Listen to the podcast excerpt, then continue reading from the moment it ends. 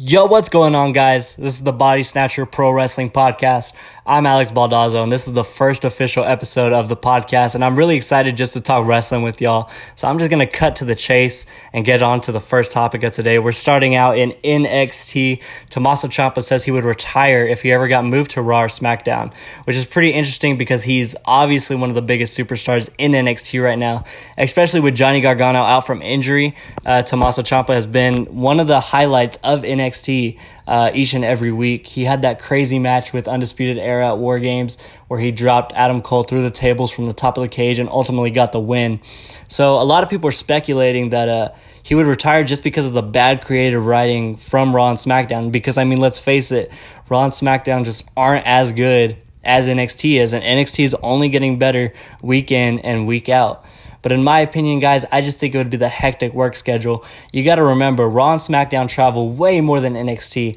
NXT is always in Full Sail in Florida, and I think all that traveling would just get to Tommaso Ciampa, and it would take a toll on his body, especially just coming back from neck surgery and rehabilitation. I mean, I think he's just trying to take care of his health. He's trying to take care of his body. He wants to wrestle, and he wants to wrestle for a long time, and NXT is that place to do it.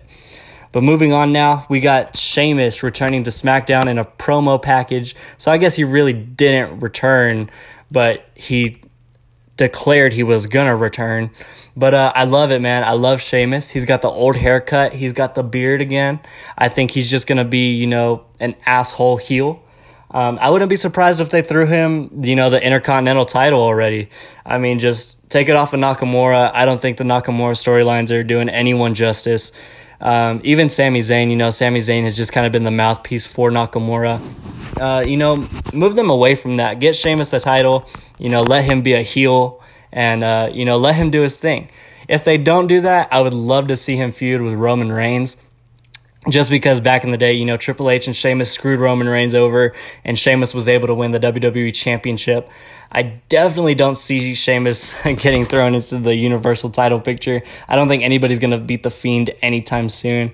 If anyone, I mean, I mean, I don't even know. I couldn't even say anyone that would beat him. I think The Fiend is going to hold the title. Um, I would love to see it at least at least a year, if not more. Um, he's obviously the most over character in WWE. He's selling the most merch right now. Um, so they're not going to take the title off him anytime soon. Um, another person who's held the title moving over to Raw. Uh, another person who's held the title way too long already, I think, is Brock Lesnar. Now, I like Brock Lesnar. I like his matches. I just don't like to see him as champion all the time. You know, he's just kind of become synonymous with the main title. But I mean, who's next for him? You know, he beat Rey Mysterio a couple weeks back, and um, Tyson Fury called out Lesnar, but Tyson Fury's a boxer, and in WWE, I don't think you should put a boxer as one of your main champions. You know, it's just that's not how it is. I mean, I guess I can see Cain Velasquez having another match against Lesnar. Obviously, Cain Velasquez beat Brock Lesnar in UFC for the heavyweight championship, and then uh, at Crown Jewel, Brock Lesnar made Cain Velasquez tap out. So I, I could see them having another rubber match, but ultimately I think Brock Lesnar still comes out on top. A person I would love to see face Brock Lesnar is probably Drew McIntyre. Uh, he hasn't lived up to the hype ever since coming back to WWE. He was killing it in the independent scene. Uh, but I just think Drew McIntyre is a big enough boy and a big enough star. You know, if they just keep pushing him, if they let him you know, win this Randy Orton feud. I think Drew McIntyre could be the WWE champion pretty soon. Uh, I don't think they're going to have Seth Rollins or Kevin Owens uh, get in the title picture, at least not yet, um, just because Seth Rollins has this heel turn going on with uh, the Authors of Pain, and uh, Kevin Owens is one of the biggest faces right now. Uh, on Raw or in WWE in general. So maybe Kevin Owens could get that push, uh, you know, just be a heel Brock Lesnar. I would love to see it. Uh, AJ Styles just lost the United States Championship to Rey Mysterio, so maybe AJ Styles wins, you know, the WWE Championship with the help of the OC, uh, Luke Gallows and Karl Anderson. Uh, that'd be pretty interesting. I think you know Brock Lesnar doesn't really go against factions, so uh, that'd be. I think that'd be a cool storyline. But uh, moving on to another topic of the day, uh, Luke Harper. He actually just filed a trademark for the name Brodie Lee. So we all know Luke Harper hasn't been used on TV lately. You know, he's he's not loving his WWE run right now.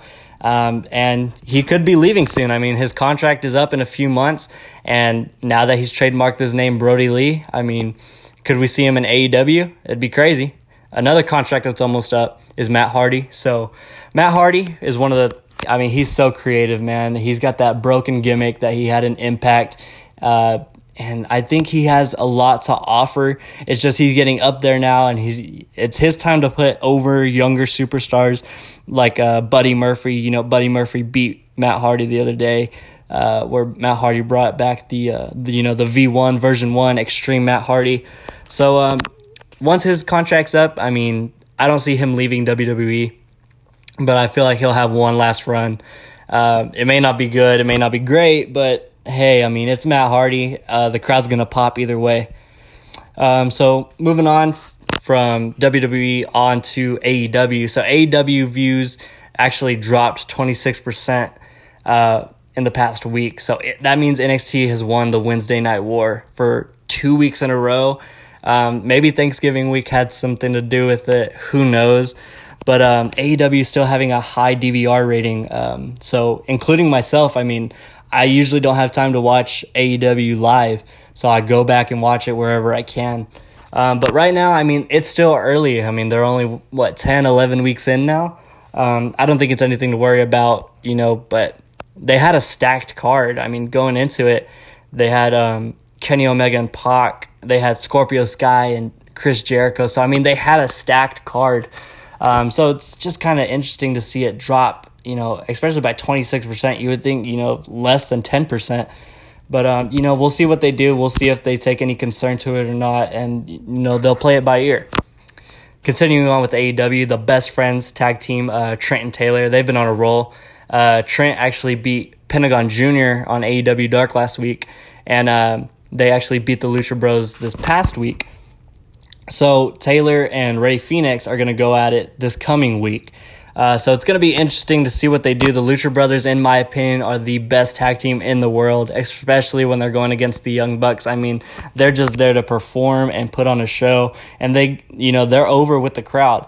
But this best friends team, I mean, this is honestly the first I've seen them ever wrestle. I'm not familiar with their wrestling careers at all, but the best friends, they've just been on a tear and I'm I'm loving it. I mean, I have no problem with it. You know, they're probably the next top tag team with for AEW. Um, but I don't I don't think they're going to be the ones to beat SCU just because SCU is kind of a face um, tag team as well. So I just don't see them going you know face versus face as far as the tag teams. But what I do see is um, the Butcher and the Blade and Allie. Uh, they debuted and they beat up Cody Rhodes after Cody Rhodes had a squash match against some random jobber. So the Butcher and the Blade, I had no idea who the hell these guys were. I don't even think the crowd even knew who these guys were. Jim Ross definitely didn't know who they were. I mean, he was just ruining it. Well, you know, Excalibur, he was just hyping up, oh, it's the Butcher, it's the Blade. You know, Excalibur's trying to hype him up and get him over, and Jim Ross is like, what the fuck is going on? Who are these people? And why are they in my wrestling ring or whatever? So, I mean, I do see the Butcher and the Blade. You know, maybe they're to get a pop. Maybe they're to get a push. Um, we'll see in the next coming weeks. But I think the Butcher and the Blade may be affiliated with MJF. Obviously, they beat up Cody Rhodes, and MJF and Cody Rhodes been having this little feud. MJF turning on Cody. Um, or maybe the Butcher and the Blade and Allie are going to be a faction ran by Marty Scurll. So Marty Scurll was obviously a past member of the Elite and the Bullet Club, but his Ring of Honor contract is up, and don't be surprised if you see him in AEW the next couple weeks or so. I would love to see it. I love Marty. He's hilarious. Uh, I think his matches are uh, awesome. You know, he's just a funny guy. He's a cool character, and uh, you know, I'd love to see him run this heel faction and go up against SCU. I think that would be awesome. Just have like a little three on three tag team bout going on. I think it'd be cool. Continuing on with AEW and then the card last week, uh, Kenny Omega and Pac had their rematch, and Kenny Omega has been struggling the past few weeks to get a win. You know, he's kind of losing himself, going insane, but he finally got a win against Pac, which is surprising because Pac's been on a roll, and I love his matches. I love both these guys' matches, but Pac, I I was for sure they were going to put him next in the title scene against Chris Jericho. But um, you know, with this loss now, maybe that's not what they're doing. Who knows? Maybe Kenny Omega just is deciding to book himself a little bit better. Obviously, he has the power to do that. So we'll see how that goes. Meanwhile, MJF beat uh, Hangman Page for the Dynamite Dozen ring. So the whole thing with this ring is I don't know if this is going to be like their mid card title, like, or if they're just going to bring a title later on, or maybe you know the mid carders like this is what they do. You know, they put the ring on the line. Um, we've seen it in other promotions, so I wouldn't be surprised. I think it's really cool. But MJF, um, you know, he's obviously the biggest heel in AEW or you know arguably in professional wrestling. So he's got Wardlow as his you know sidekick henchman type thing. So I think with his help, he could keep this ring for a very long time and just keep rubbing it in people's faces, rubbing it in Cody's face. Maybe he'll put it on the line against Cody in the near future. Um, definitely something I'm I'm I'm ready to see it. I'm ready to see MJF and Cody go at it. Uh, it's going to be a great match. Finally, for the last topic of today, we got Chris Jericho retaining the AEW Championship against Scorpio Sky. Scorpio Sky being one of the members of SCU, one of the tag team uh, title holders. So Scorpio Sky is so over with the crowd.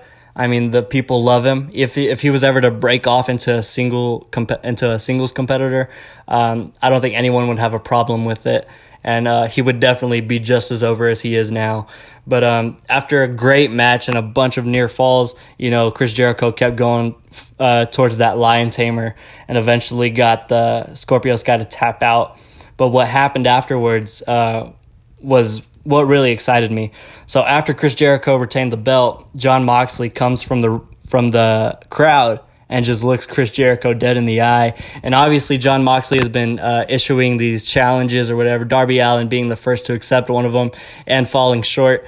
Jon Moxley, uh, the way it's looking, he's going to be the next AEW champion, which I have no problem with. I don't think anybody has a problem with it. Jon Moxley is the most over character in AEW right now. Every I don't think there's not a single person that hates him, but just just to imagine Jon Moxley and Chris Jericho in some sort of unsanctioned uh, Extreme Rules death match. I mean that that'd be fucking insane because Chris Jericho's for it. I know he is. Even though he's getting up there, Chris Jericho, he's gonna say fuck it, let's make the crowd pop, you know. And Jon Moxley, that's that's his whole gimmick. Is you know let's do some fucking crazy shit and you know let's have bob wire let's have tables let's have fucking a board with mouse traps. That was an insane spot. If you haven't seen that go watch that kenny omega and jon moxley unsanctioned lights out match. That was crazy. So jon moxley is looking like he's going to be the next challenger for chris jericho's title. And uh, you know that's going to conclude the body snatch body snatcher pro wrestling podcast. This is the first episode. I hope you guys enjoyed. Um, and i'll be coming back uh, next week, hopefully. I'm going to try to be doing this every week, if not, um, you know, week and a half, just to update y'all on what's going on in the wrestling world. So, hope you guys enjoyed, and I hope y'all come back. This has been the Body Snatcher Pro Wrestling Podcast, and I'll see you on the next one later.